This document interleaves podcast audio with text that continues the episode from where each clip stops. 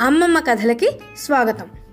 ఈరోజు అమ్మమ్మ కథల్లో సోమరితనం తెచ్చిన చేటు అనే కథ గురించి తెలుసుకుందాం. నర్మదా నదీ తీరాన ఒక చిన్న గ్రామం ఉండేది. ఆ గ్రామంలో భీమయ్య అనే రైతు ఉండేవాడు.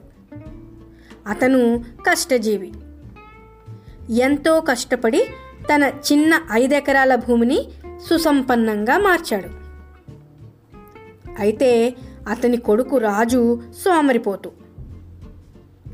కనీసం తండ్రికి పొలంలో సహాయం కూడా చేసేవాడు కాదు.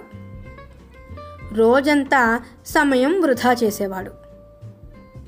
తండ్రి కొడుకుకు ఎన్నో విధాలుగా చెప్పి చూశాడు. కానీ కొడుకు తన జీవన శైలిని మార్చుకోలేదు. కొంతకాలం తర్వాత తండ్రి వృద్ధుడయ్యాడు. ఆరోగ్యం కూడా క్షీణించింది. చావు బతుకులలో ఉన్న తండ్రిని చూసి కూడా రాజు మారలేదు.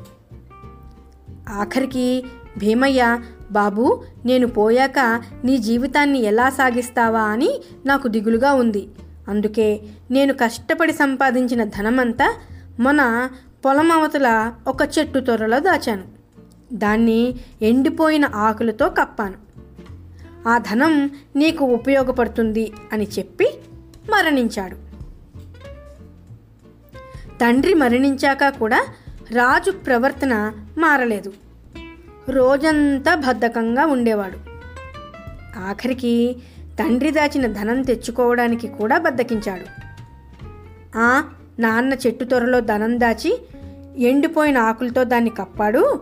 దాన్నెవరు తీసుకుంటారు? రేపు తీసుకోవచ్చులే అంటూ కొంతకాలం వాయిదా వేశాడు. ఈలోపు ఎవరో కట్టెలు కొట్టేవాడు. కట్టెలు కొడుతూ భీమయ్య ధనం దాచిన చెట్టుని కొట్టాడు.